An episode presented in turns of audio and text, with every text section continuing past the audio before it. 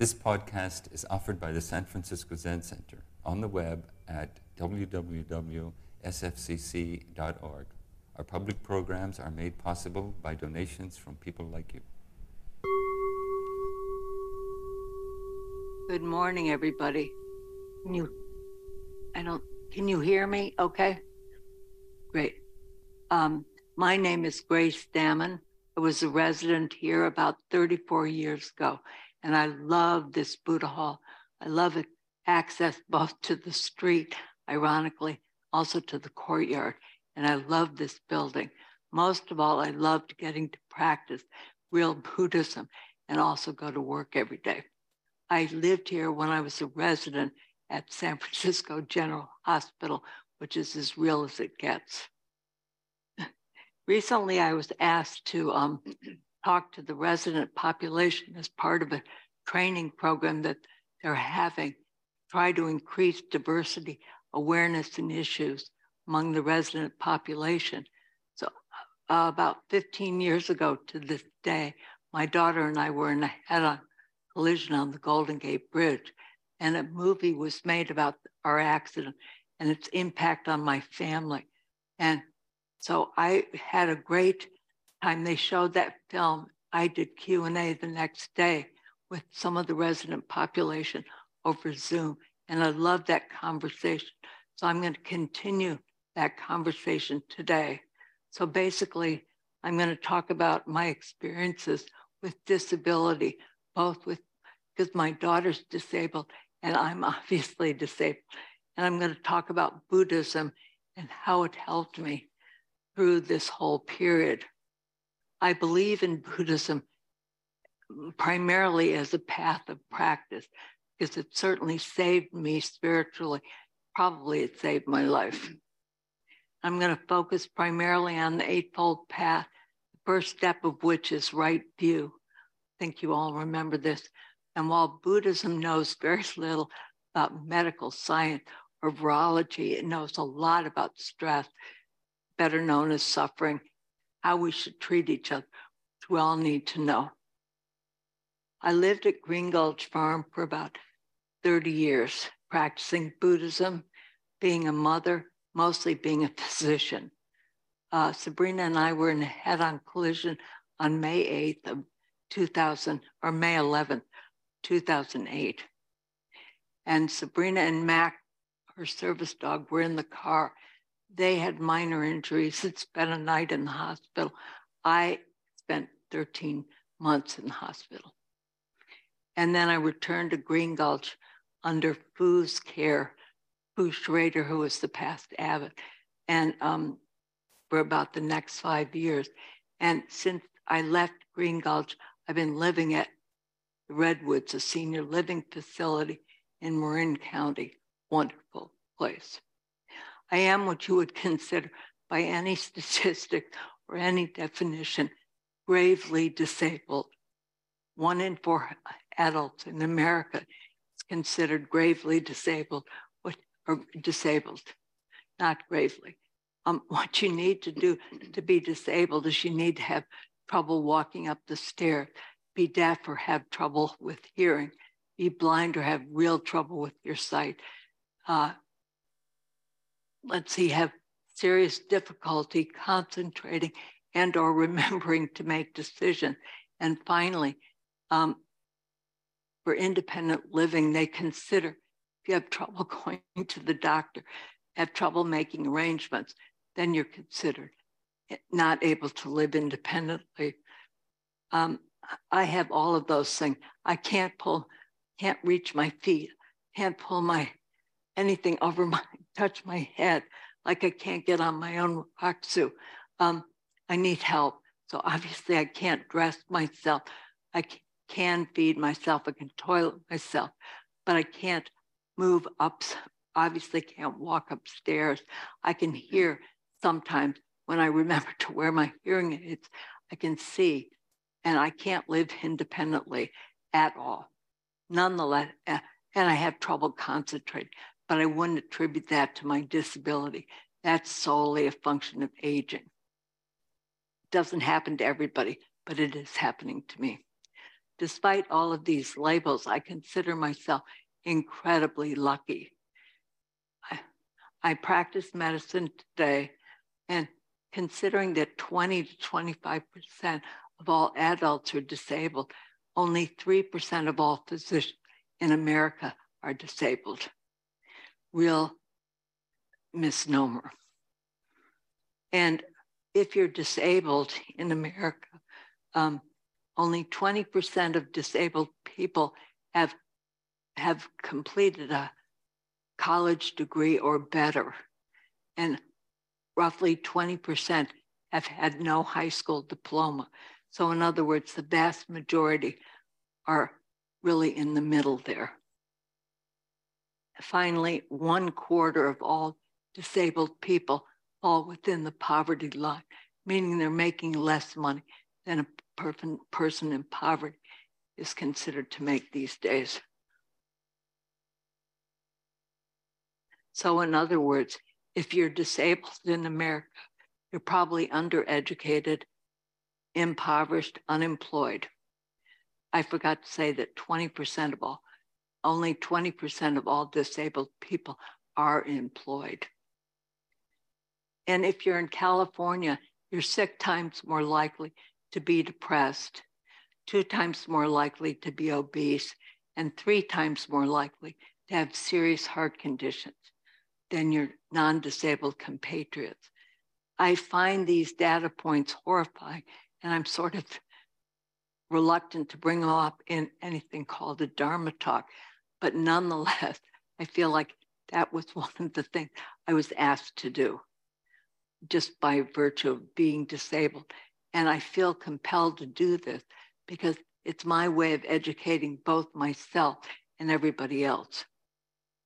So my disabilities are as part of old age, sickness and death form the cornerstones of the causes of suffering for most human beings. Suffering and its transformation is what and why the Buddha taught. We all suffer daily losses, but mostly we suffer because of the stories we tell, tell ourselves about those losses. She did that to me. He did that. I'm unlovable. It will be great again once Trump isn't president, etc. Or once Trump goes to jail, I should say. Those are the stories that cause us great pain.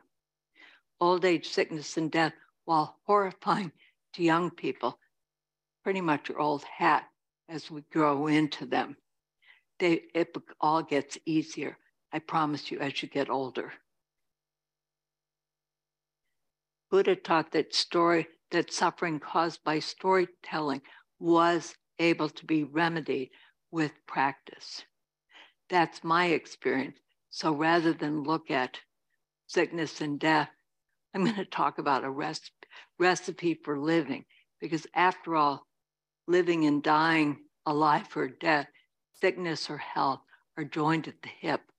And while there is suffering, there's also its cessation nirvana, which brings joy and liberation. Someone tells a great story about the Buddha walking down the street and they say, Who are you? And he says, I am awake. This path and practice are our means of waking up. And what is it that we wake up to? The whole damn thing birth, death, uh, the meaning of our life, how we can be better people, how we can be kinder. And we can achieve this by means of the eight practice, which rests on the Eightfold Path. I will go over this only once. Right view, right intention, right speed, right action, right livelihood, right effort, right mindfulness, and right concentration. Right view itself rests in turn on understanding the causes conditions, and cessation of suffering. The practices comprising the Eightfold Path, all of those I just listed, as well as understanding what's wholesome and unwholesome in our thoughts, actions, and mostly it teaches us about love and compassion. I, I asked GPT for AI. What did the Buddha have to say about love and compassion? She said, the Buddha doesn't talk much about love and compassion directly, unless you look at the, uh, you know, the Metta Sutta. But it does through the Eightfold Path. I'm convinced that the Eightfold Path is totally about love and compassion. So fast forward to the real life. Almost 30 years ago, again to this very day, real life intervened, and Fu Schroeder and I were got a call one morning when we were sitting in our house, pond house at Green Gulch, having coffee. And the call was from a friend of mine, Pauline, who was in a prayer group. And she said, First of all, are you sitting down? So I knew it was serious. And I said, Yes, I am. She said, Second thing, I don't have any time to talk. It's got to be fast. Are you and Fu prepared to be foster parents for a gravely disabled HIV, not, no, we didn't know that, a drug addicted baby who needs a home? And I repeated back to her, said, a baby? And she said, she weighs three pounds and she's almost a month old. And I said, Fu perked up when I said, baby. And she said, baby, what baby? And I said, I got to talk to Fu about this. And I covered up the mouthpiece and I told Fu what I knew so far. And she said, Can we see the baby? Now, seeing a baby is the stupidest thing. I mean, you don't just look at a baby the way you look at dog. But anyway, I was too concerned about my hand over the mouthpiece. And I said, okay, I'm going to work it out. So the next day, we drove up to Santa Rosa with her step grandmother and her biological grandmother. And, you know, we fell in love at first sight. There was just no question. But because Fu was also the director of Green Gulch, and I also was working full time in the city, more than full time, in the city and in Marin, we thought we should talk to the leadership at Center, which is always smart when you want, but you don't ask permission. You say, This is what we intend to do. Is it okay? And luckily, they all said, It's okay. So they gave us the green light to go ahead. But and I had given no thought whatsoever to becoming parents at that time. So we gave ourselves second period of zazen you know, from six to six, six to six forty to make a decision about whether we were ready to become parents. We were going to sit independent, independently with the question. So of course we both came out. Happened to be a beautiful day, and we we both said without even bothering with coffee, yes, yes. We said yes to her life, and well, I haven't talked to Fu about this recently. Um, it was the best decision I've ever made and a decision that I will never regret. So after one week and five days of pregnancy, we then became the proud parent of a four pound, one month old baby girl. We had been told by the social worker that the only way we could become foster parents was if Green Gulch built a fence around our property, which is the pond house, so that Sabrina couldn't fall in the pond across the street. Think about it. She's four pounds. She can't walk, do anything. Anyway, so the next day, maintenance crew built us a fence. So, yes, we were all set to go. but luckily, there were parents at Green Gulch who actually knew something about parenting. For example, one day, two months later, Rusa, Reb's wife, was babysitting for Sabrina and she decided to give her a bath. Uh, luckily, I wasn't there. The way Fu tells the story, Rusa bought, brought back a very clean Sabrina and she brought back the bath water, which was filthy.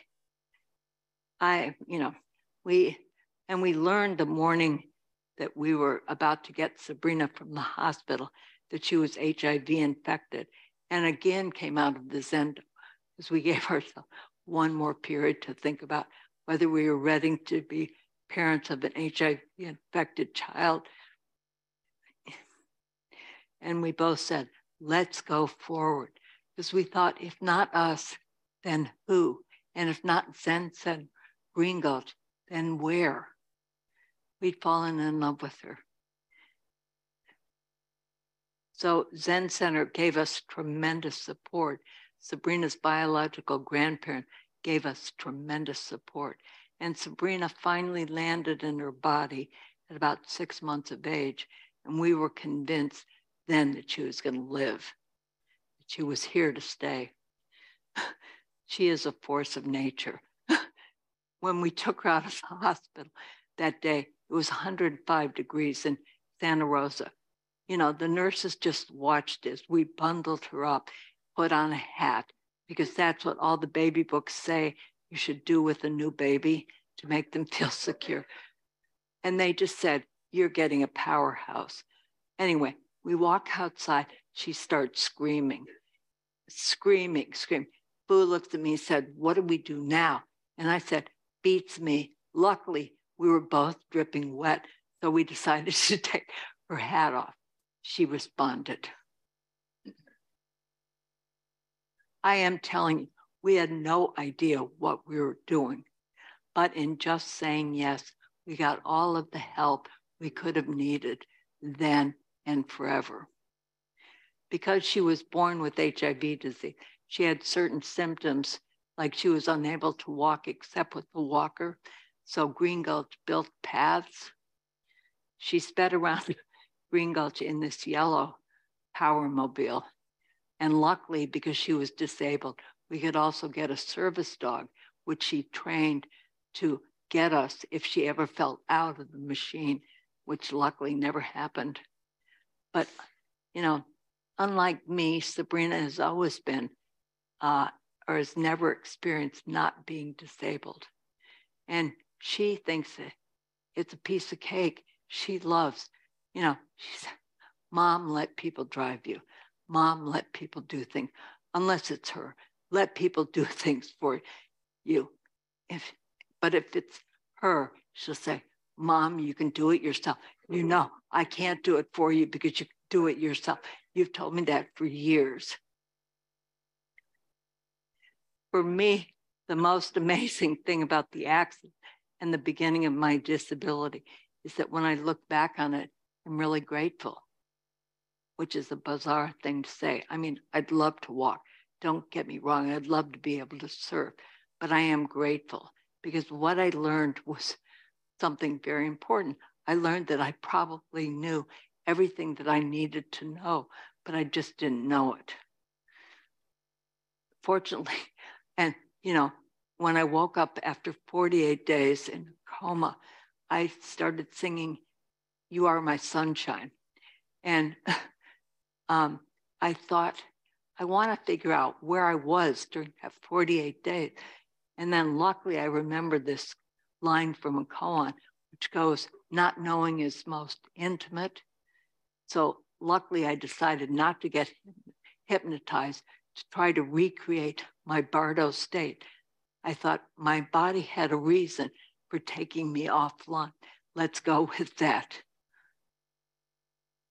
once I got extubated, and people were coming to see me in droves, and I was getting so bored of talking about myself.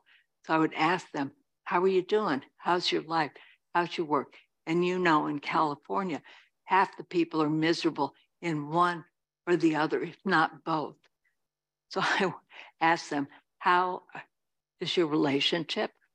And they would say, uh, Whatever didn't really matter. I'd say, if you're not happy, are you and your partner thinking about marriage or whatever form of public commitment you believe in? And if they said no, I said, get out. If it's not marriage material, get out, get out. and or if you don't love your job, get out. Find something you do love and just do it. The line to see me got to be so long. I got the reputation I mean, I couldn't remember two things, but I got the reputation of being the truth sayer. So Fu finally had to stop them because I was exhausting myself with telling everybody to just say yes to your own life. Uh, Fu and I were approached early on by a lawyer who wanted to sue the Bridge District, uh, you know, Golden Gate Bridge District, um, on behalf of Sabrina and me to put in a median barrier. And on July 4th, the day that I woke up out of my coma, um, Sabrina was with Mark and Helen, were friends who had taken her to the Marin County Fair. And she said to them, You should just make a movie about my mom. Her idea was she was young and impressionable. Her idea was that Sally Fields would play me and that we would make a lot of money and the day would be great. But Mark and Helen had to tell, look, we're documentary filmmakers. We don't make any money. Anyway. So, but it did give us two things to think about the film and the median barrier. When I finally got back to Green Gulch, Zen Center really came through in a wonderful way. They gave Fu two years off because she was now a single parent and she was taking care of me. And they retrofitted our house totally, or they retrofitted a house so that it was ADA spiffy, ADA wheelchair accessible, etc. And I had retired, I'd been forced to retire from my job because I couldn't do it, obviously.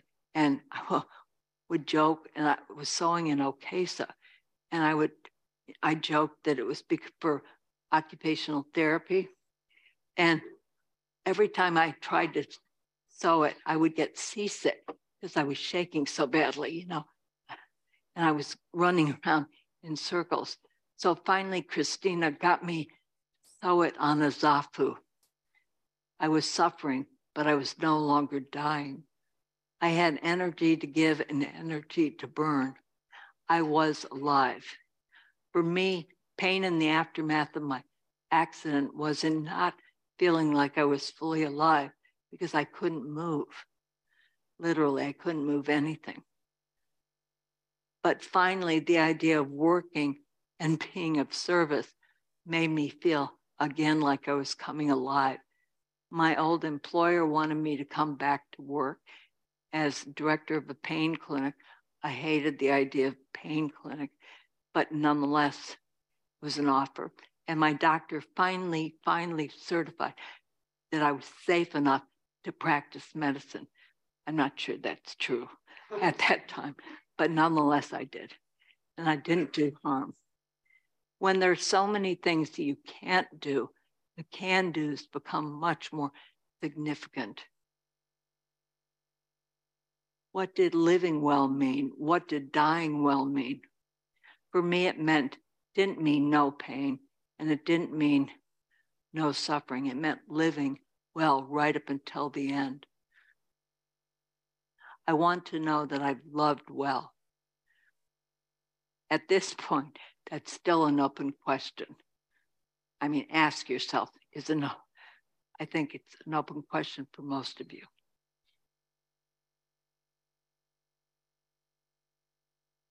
To me, loving well requires some kind of wisdom that takes it out of the empathic, uh, take care of suffering only school, um, meaning it's got to be directed toward the best possible outcome for the person who's the recipient.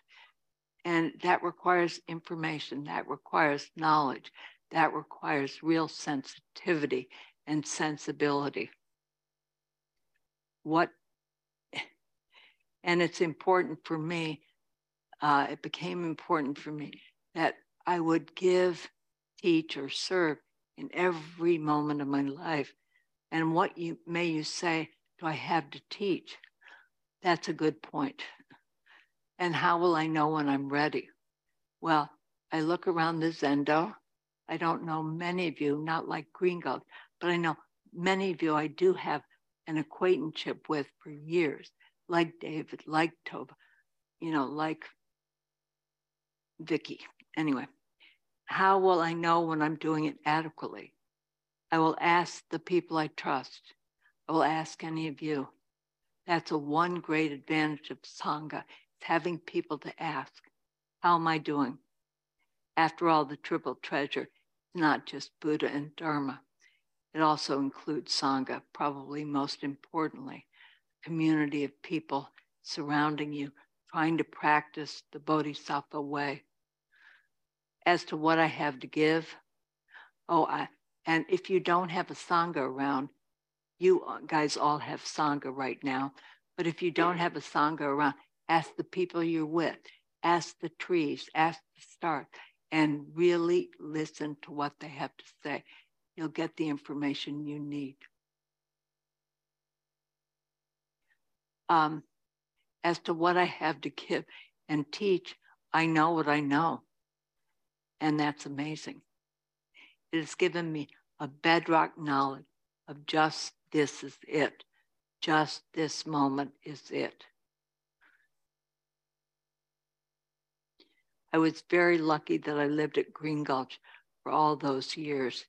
And I was a very iconoclastic practitioner and then I would get to drive out every day. I get to have lattes on the way to work. I got to eat meat in my own house, got to have a drink whenever I wanted. I got to go out for ice cream. I could go out for almost anything. I loved the teaching and I pretty much appropriated it and lived according to my definition of Buddhism. That appropriation fortunately ended with the accident. And I'm so grateful that I spent that time in the Zendo. I would start many days by coming down to the Zendo to sit when, once Sabrina was old enough to be left alone. And I learned to relax and to see. The world was a little bit brighter whenever I came out of the Zendo. I remember walking the walks around Green Gulch in the early morning up to the bullpen, to the pond house, to wherever, because I lived almost everywhere there.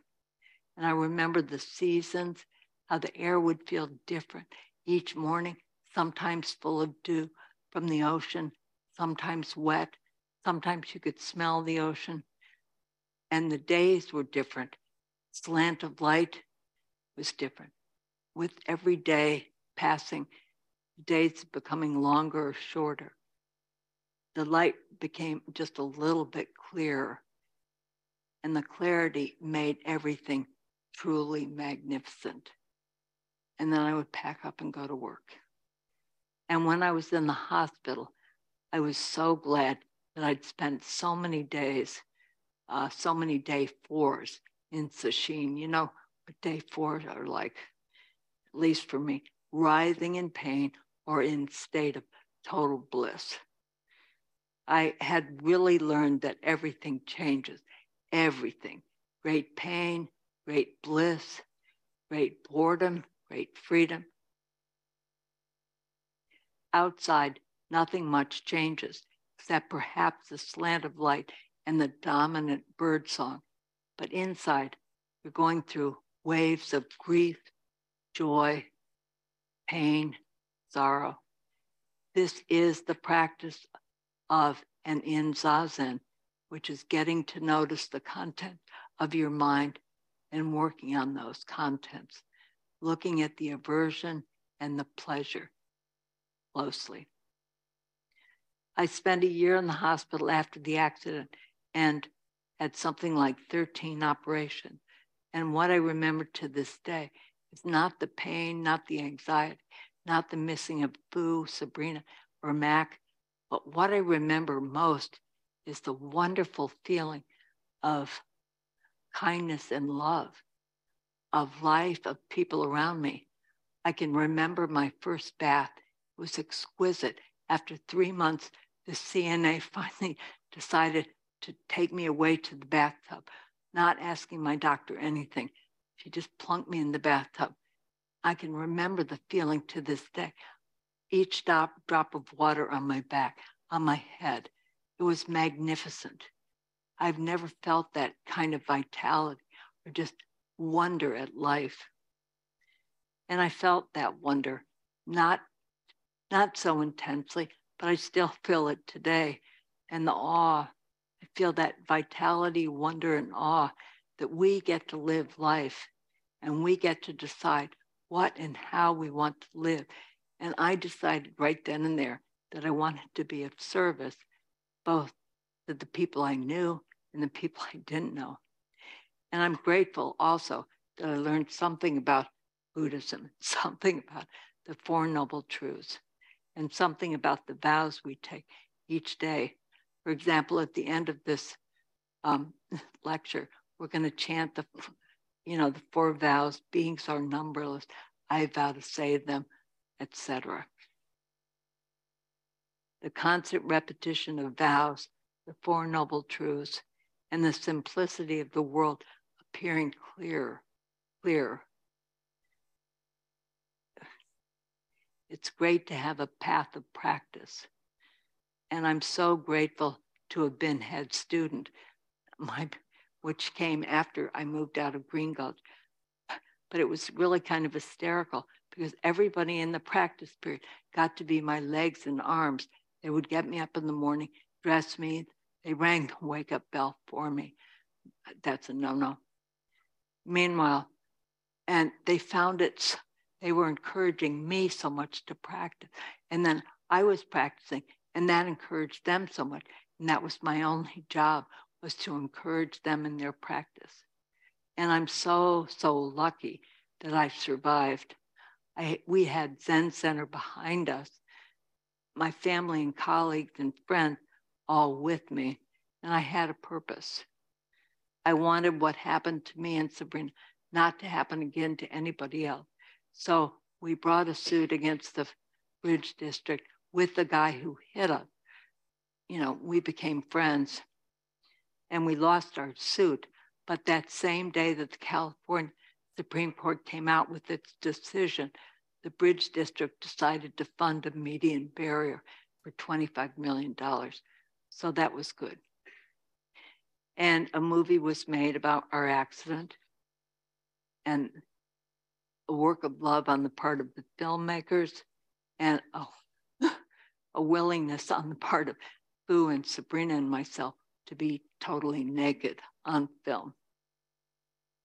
Just because, before I was discharged from uh, rehab, I met again with His Holiness the Dalai Lama.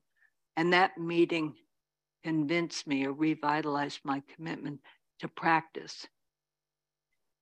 And it made totally clear what my purpose really was. I'd met him before, but I met him this time because I'd been asked to give a speech at a luncheon at which he was being honored. Now, why I ever accepted the request to give a speech at that time was just because my brain was mush, really mush. I could barely think two thoughts, much less string together two sentences. 10 minute talk, me today, I think you were totally crazy. And I was, but I did it. I came to the hotel, which is the Ritz Carlton, and everywhere wanted to touch everything. I mean, the dresses, the floral arrangement. I'd been in light green for 13 months. Colors were fantastic, smells were fantastic. Kept touching everything. Boo kept saying, You got to get to the hall.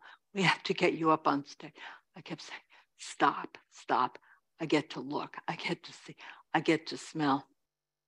So I went up on stage first, and my bliss quickly turned horror as I looked at His Holiness and I watched him coming up on stage. He would look to me to be in pulmonary edema, meaning he was panting.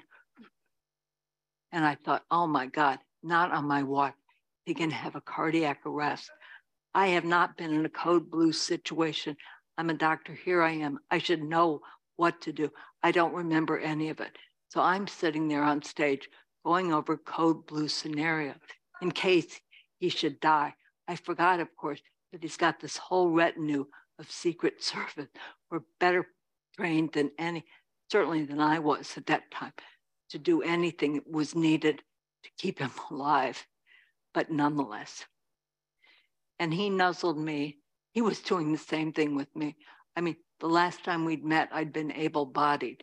And, you know, he was looking at me and he he was rolling his eyes and he was saying, The microphone isn't working for you, Grace. And he kept trying to adjust the microphone. He was about, he had as much tech knowledge as I did at that point, meaning we were helpless. So finally I said, I suggested, why don't we ask the tech guys up here? He said, good idea. So we invited the tech guy to come up and give support. And they arranged my microphone. But he stood by my side while I gave this 10 minute talk that Fu said nicely was okay and passed muster. And um, he nuzzled my forehead. I nuzzled him. It was so wonderful. And I thought, if this guy, given all that he's been through, given the exigencies, horror of what he's been through, can be as wonderful as he is, as kind and as lovely, then practice must be worth something. As a matter of fact, it must be worth everything. And the world probably would be a much better place if all of us were practicing. So when I found myself later feeling particularly desperate or semi suicidal about having lost so much physical and cognitive ability, I would remember my commitment to His holiness that day because I committed myself to practice that day. And after that commitment to practice and after the awe of the life force which led both Sabrina and I not only to survive, but thrive, I couldn't contemplate suicide that I would be able to enact in any way.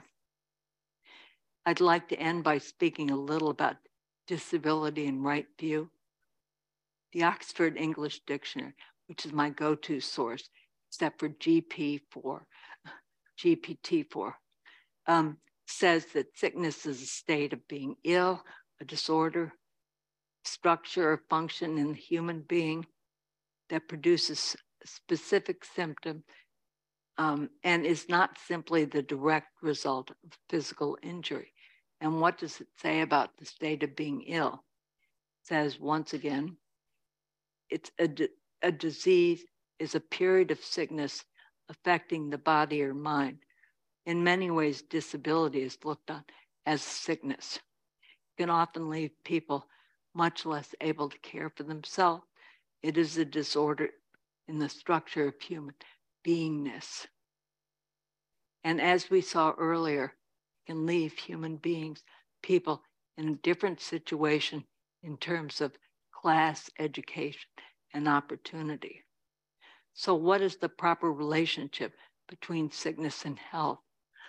There are several koans, um, which I love. Sun faced Buddha, moon faced Buddha. Dongshan was unwell. The whole earth is medicine, which suggests that the proper relationship is very similar to the Eightfold Path.